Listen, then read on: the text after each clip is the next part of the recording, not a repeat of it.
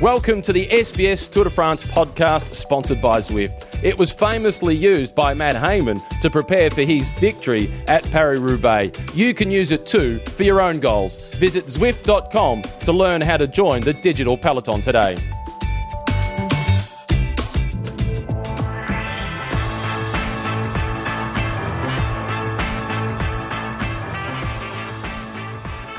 Uh, bonjour, bonjour, bonjour, and welcome to the Zwift Tour de France podcast. It's episode 20 already. So I'm Christophe Malin, I'm your host every day of this Tour de France 2017. So let me remind you that you can download and stream this podcast on SoundCloud, soundcloud.com slash cycling central. You can of course find us on iTunes uh, and you can also find us on our website sbs.com.au slash cycling central or schedule a ride with our lovely partners at zwift.com. Joining me in this podcast today is of course Dave McKenzie. Hey Dave. Hey, hey, hey. Pretty good day for Australia with a, a, green jersey on the shoulders of Michael Matthews. Before we talk about all this, uh, let's talk about what happened at uh, dinner last night. Um, just because I wanted to, bro- to bring in, it's, it's, an interesting subject, okay? Uh, we've been discussing the subject of Lance Armstrong and his podcast came about. So Macca, you were there, and we're not going to name names, but the, the, the crowd was very dis- divided, very divided in between our team, 50-50. Should we listen to Lance Armstrong?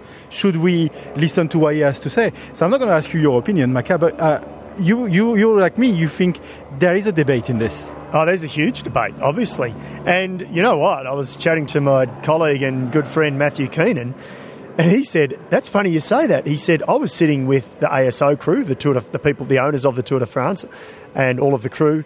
And he said, and mostly they're all French. And he said, that room was divided. That dinner table was divided. Fifty percent think we should listen to him. Fifty percent don't think. So yeah, it, it, it made us think about that we should discuss it. Uh, absolutely. So we're not going to uh, go into that discussion, but what we'd like to do is to ask you for your opinion. So what we'll do, we'll put a, a tweet out under under my name at Simale, and I'll do a little poll. Should we listen to Lance Armstrong?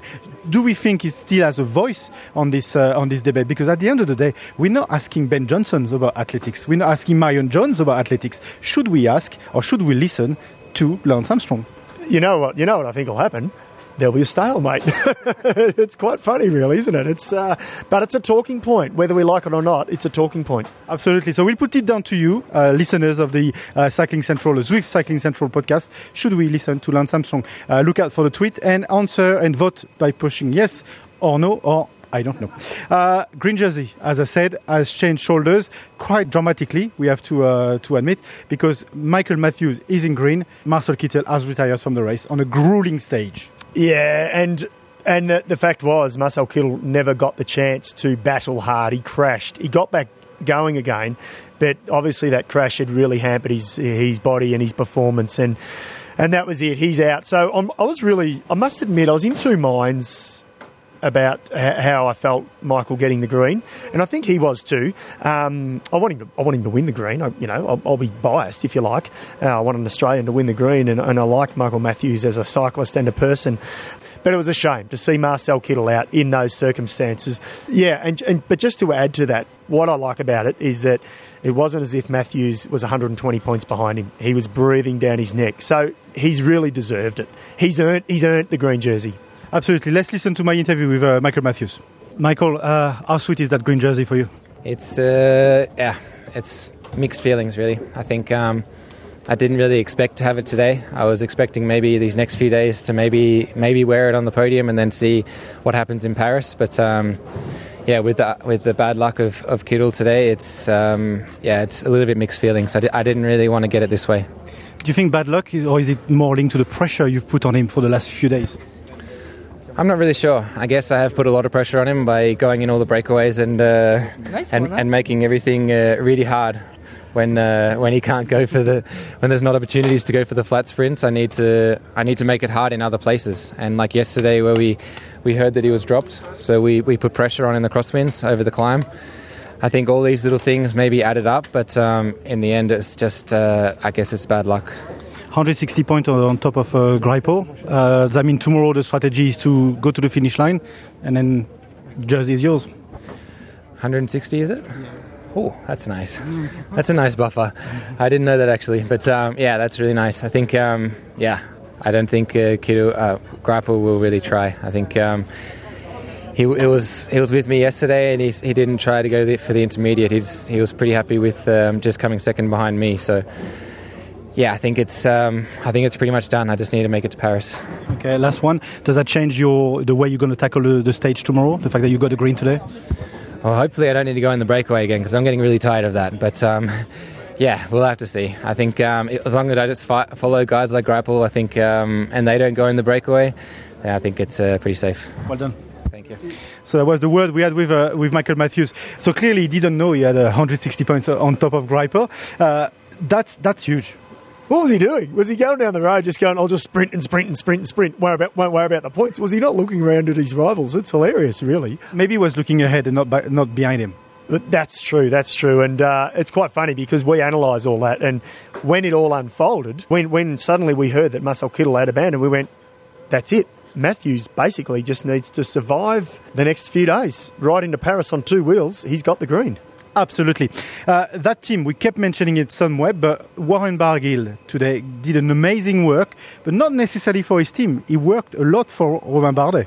He's a sly dog. You, you Frenchies, you're sly dogs, aren't you? well, how many how many French people do you need to actually beat Christopher Froome? Oh, I reckon. I reckon a huge handful. yeah, not just one. But uh, clearly, on the on the on the last climb, we saw Roman Bar, um, we saw Warren Barguil helping and trying to uh, to drag Romain Bardet up that hill.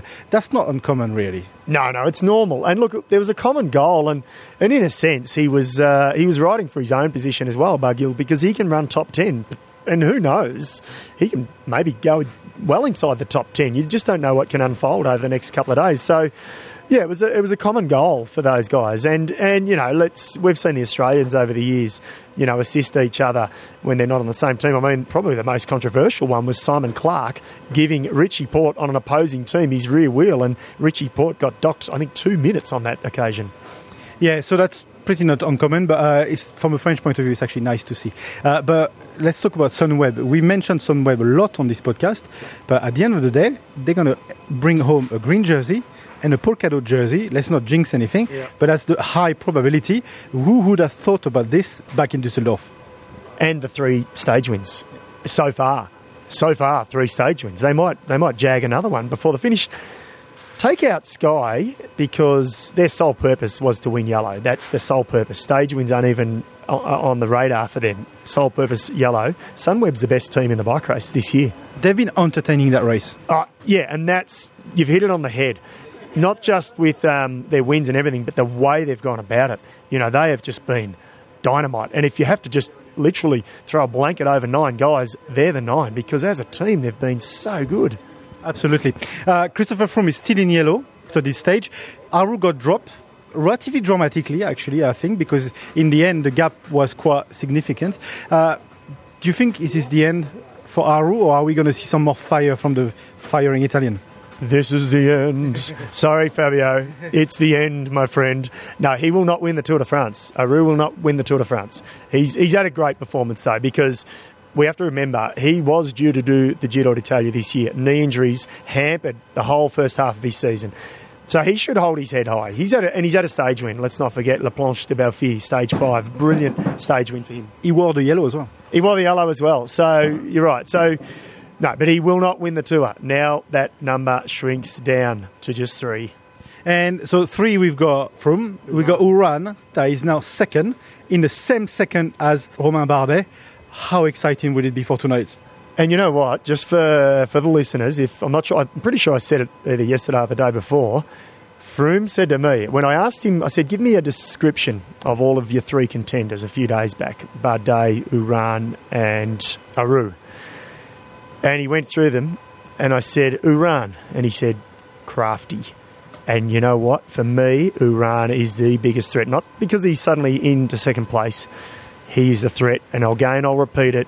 He can time trial. When he's on form, he time trials with the very best in the world, Uran. I would actually love to see Rigoberto Uran become the first South American, the first Colombian to win the Tour de France. I just think it would be such a magical story. Yeah, absolutely. And when you, mean, when you mentioned Crafty, he battled for that time bonus and he knew that could actually be the difference. And he didn't attack. He didn't really attack the whole way. He didn't attack up the climb. He followed Bardet at the very top because just in case they went over the top and dropped for him. So he was so smart. He was so, so smart. I'm, I'm loving what he's doing. And let's not forget, Drapac is an Australian company that he rides for. The team he rides for, Cannondale Drapac. Drapac is an Australian company. They could be, they could be the first Australian company that wins the Tour de France. Absolutely. Uh, let's take a break. Uh, we'll chat to Robbie McEwen and we'll talk about how he thinks Michael Matthews is feeling today with that green jersey because he's got that green jersey, he wore that green jersey, and he won that green jersey. And Robbie McEwen knows 12 stage wins, three greens. He knows better than most. Absolutely. We'll take a break and we talk to Robbie McEwen. Uh, you, you, stick around because we'll have a we'll have a chat uh, after that. I'll have a coffee. Zwift is an indoor cycling platform where you can connect with a global community at any time. You can chat with people all over the world, sharing group rides, get encouragement from total strangers, and then they quickly become your new riding buddies. In fact, one of the most incredible stories to come out of it, it took it to the next level. They met on Zwift, a couple, and then they got married. It's extraordinary. Really, though, the Zwift community is incredible, and people all over the world will jump on just to ride with their friends from halfway across the globe. Check it out for yourself at Zwift.com today. What a pleasure to have in the podcast, Robbie McEwen. Hey, Robbie. Hiya. So, uh, a year fully commenting the, the whole uh, the whole uh, tour. How are you finding it for the, doing the whole length? It's it's long. It's hard, demanding work, but it's really enjoyable. It is good fun. There have been some moments throughout the days, these really long stages where the race falls into a pattern where it gets a little bit tougher, but sometimes you just have to let the race breathe a little bit, say not as much.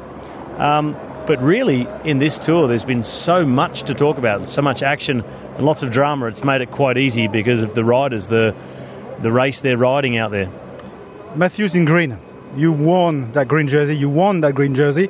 Uh, he's, nearly he has to finish the tour to, to have it, but the point buffer is huge. Uh, how do you think he's feeling? Can you tell us a bit more about how he's feeling right now? I think he might be feeling ever so slightly surprised that it's worked out the way it has now.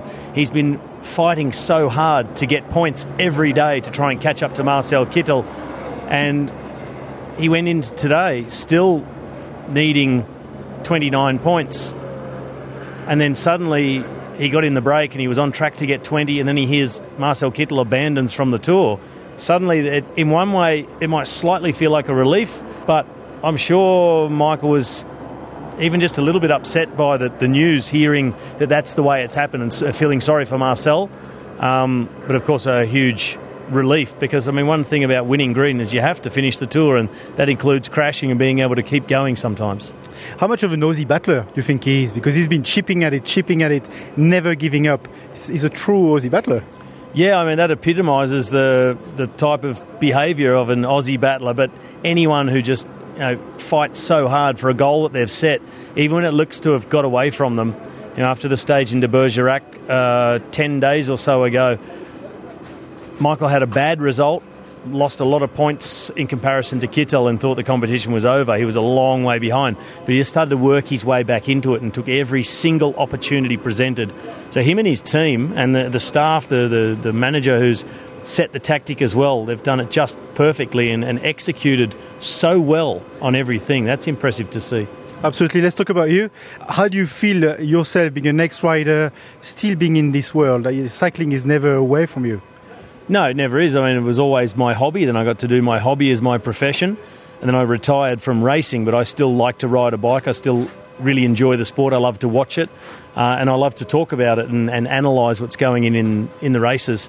So that's what I really focus on during commentary is to analyse the different situations, the tactics, what can possibly happen, what should happen. Um, and I love always the surprises uh, that pop up, especially during the Tour de France. How sweet is going to be that champagne back in Paris if Michael Matthews is in green, crossing that line? Oh, for him, it's going to be incredibly sweet because to, to win that competition, I'm speaking from my own point of view, it was often very stressful for the whole three and a half weeks of the Tour de France. So you, you get there on one side, you're excited, uh, you're ecstatic, you're happy, but you're really relieved that that competition is over and you can finally relax and then you know, have a glass of champagne to celebrate with everybody who made it possible because it's always uh, with the help of a big team of people. Let's not jinx him. No, let's not jinx him. He's got to keep the rubber side down and he's got to make it all the way to Paris. So one more big mountain stage. And even after that, uh, there's the stage of Salon de Provence. So he's just got to uh, stay on the bike and keep moving forward. He can't be passed on points. He just has to finish the tour. Um, you know, Marcel Kittel, probably five days or so ago, he might have been thinking, all I've got to do is finish the tour and I'll win green. But it can turn around so quickly. So Michael's got to stay concentrated on the job for now. In a few days' time, he can celebrate. Thanks, Robbie. Lovely to have you in the podcast. No worries. You're welcome. Zwift is a sponsor of this podcast and we love it. It's a transformative indoor cycling platform where you can connect with rides all over the world for group rides or workouts. But it's also free for kids. Under parent supervision, kids under 13 can sign up for an account and ride for free. It's a healthy game for them and a way to let them play while also getting them off the couch. So if your little one wants to join you, you can Zwift side by side. It's pretty cool. Check it out for yourself at Zwift.com today. Welcome back to the Zwift Tour de France podcast, and we'll have a look at what's coming up tonight on this 18th stage of this Tour de France. What's coming up is more grueling work for the riders, as if one wasn't enough. Then the probably what would be the biggest stage? Would you say? Would you say Macca could be the biggest stage, or the well, maybe the most difficult stage of this whole Tour de France tonight? It's the stage that will potentially decide the winner. The guy that rides on the Champs in that yellow jersey because it's mountaintop finish. You know, the Izoard. It's, uh, well, when was the last time they went up the tour? I mean, it's been in plenty of times, but not, not a lot in recent years. You know, in the last decade, we haven't seen the race go up the Izoard a lot of times. Um, and a mountaintop finish there, uh, you know, that, that's very rare. So, it's a monster day. It's a little bit unknown, and it's what we do know is it's going to be a good one. Absolutely. So it's 179 kilometers and 500 meters to be extremely precise. It starts in Briançon, finish at Izoard. The geographical uh, nerds would go, hang on a minute, Briançon is at the bottom of the Izoard, but they yes. do a nice loop. Uh, Izoard, I believe it's a, a climb you know very well. Well, I don't know if I'll say very well. I raced over it. The, the one and only time I rode a Grand Tour was the Giro d'Italia in 2000, and we raced over the Izoard, down the other side, and so up the same way the Tour de France will, will come up, and then down the other side and finished into Briançon. And I had beautiful memories of that stage, actually. I, I suffered, but it was just a beautiful beautiful part of the world and wow the mountains were majestic and the Izoard I remember climbing it and it was stinking hot and that was in May so what we've had here, the weather, it's just going to be scorching, I'd imagine, on these Izoard. So you have a, a better understanding of that climb than me because I've never ridden that uh, that climb. When you say grueling, at the top as well is tiny, it's small, which means the crowd are going to be packed up over there because people would want to be there. It will be jam packed. It's and it's very rocky and stony. You know, it's uh, there's not much life at the top of the Col d'Izoard. I mean, it sits at two three sixty metres, so two thousand three hundred and sixty. It's high. It's high. It's not as high as the Col de Galibier, but it's up there.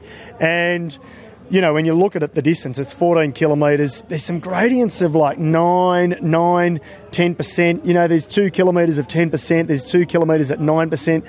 So it's just, it's not the steepest climb, but at the very end of three weeks, it's it feels like it. You know, it feels tough. And you know, let's not forget Col de Vars. Col de Vars is nine kilometres in length at an average of seven and a half percent prior to the Izoard. So it's a tough stage. Absolutely. Uh, and the Izoard, it keeps on kicking.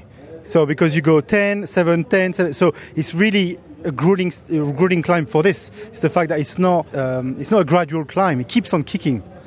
Gee, you'd be you'd be you'd be a barrel of laughs in a team meeting, wouldn't you? Saying to the boys, "Oh, it keeps on kicking, boys. It keeps on." God, she's. I love the way you. Yeah, yeah. No, don't ever be a director, sport if. I don't plan to. but you're right. It does. It, it kicks up, and uh, no, it'll be. For, look, and the other the other question is obviously it's it will really help decide the yellow jersey, but the guys think about the guys that have got to survive and make the time cut, the riders that have crashed out, the riders that have missed the time cut. We saw it early on in the tour. It's been a really war of attrition, this Tour de France. They always are Grand Tours, but this one in particular, with crashes, with big, big names withdrawing. And this day is another day for that, you know. So there'll be guys that are actually nervous because they know if they get through this, they'll pretty much make it to Paris. You know, Friday, Friday is a flat earth stage. Saturday's the time trial, and then it's the procession.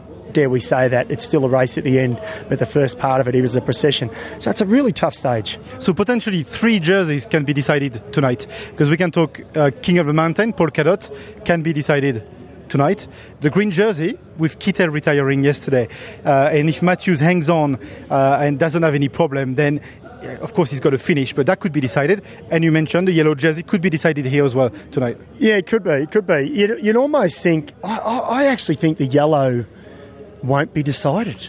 I think we'll have to wait until the end of that time trial in Marseille. It would be decided if Bardet doesn't capture the yellow tonight. If Froome is still in yellow tonight, don't you think it could probably be a done deal? I love it how you're going that uh, there's only one other bloke in the race compared to Chris Froome. Yeah. you know, I'm thinking, I'm, I'm starting to really sway towards Rigoberto Uran. I've been reading a couple of articles. I love the story. It's it's an amazing story. For, for people listening who don't know, can I just elaborate on it? So, of course you can. Like I'm being completely biased, but of course you can. but he, he grew up in Colombia. His father used to sell lottery tickets. His father was killed in crossfire by guerrillas, war guerrillas. You know, that post that post cocaine era before that when they were battling as a nation trying to get to peace. He then took over selling the lottery tickets to support his mother and daughter. He then became a pro cyclist at such a young age. The story's amazing. You know, he's finished twice second at the Giro d'Italia. He's a humble guy. He's so down to earth nothing ever worries him because look at his look at his past. Look what's happened to him. He was 14 years of age when he lost his father, Rigoberto Uran, and it's like the second coming of him at this year's race. No one, L'Equipe, L'Equipe did not even give him one star pre beginning in Dusseldorf. This is what is amazing about the whole journey of this Colombian. So, and he's the best time trialist apart from Chris Froome leading into Marseille. So Bring it on, baby. but, but to, to uh, in order for Uran to be a challenge in that time trial, don't you think he needs to be in yellow tonight? If he's not in yellow tonight, if Froome is in yellow tonight, Froome will be yellow in Paris.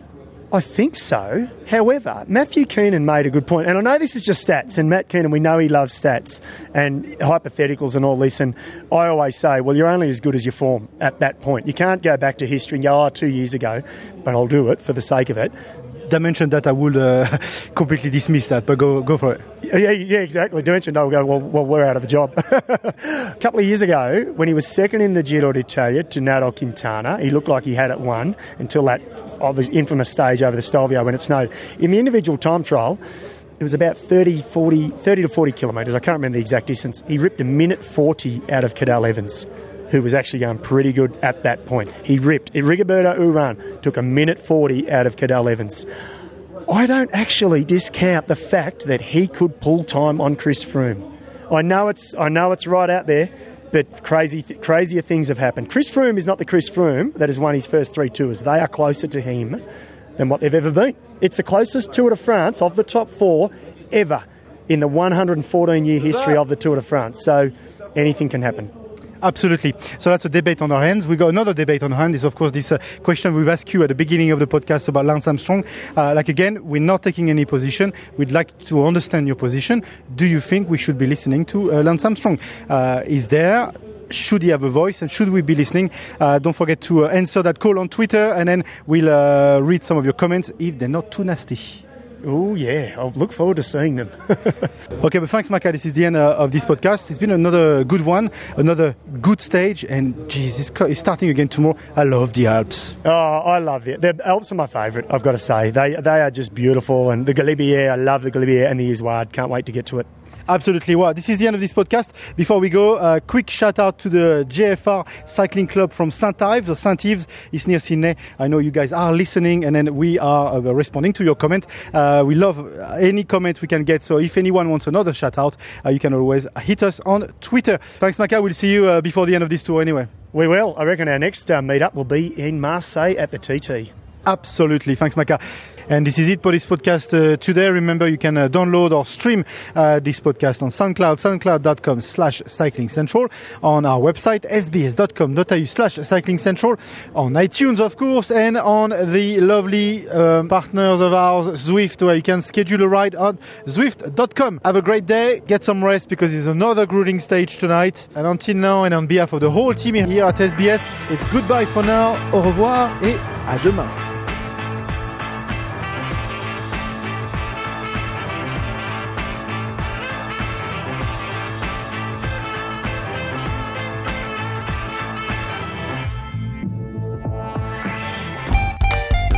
Thanks to Zwift for sponsoring the SBS Tour de France podcast. Every day throughout the Tour de France, there are SBS group rides that you can join and see how your wattage output compares to the likes of Richie Porte and Chris Froome. Check it out today by visiting Zwift.com to learn more.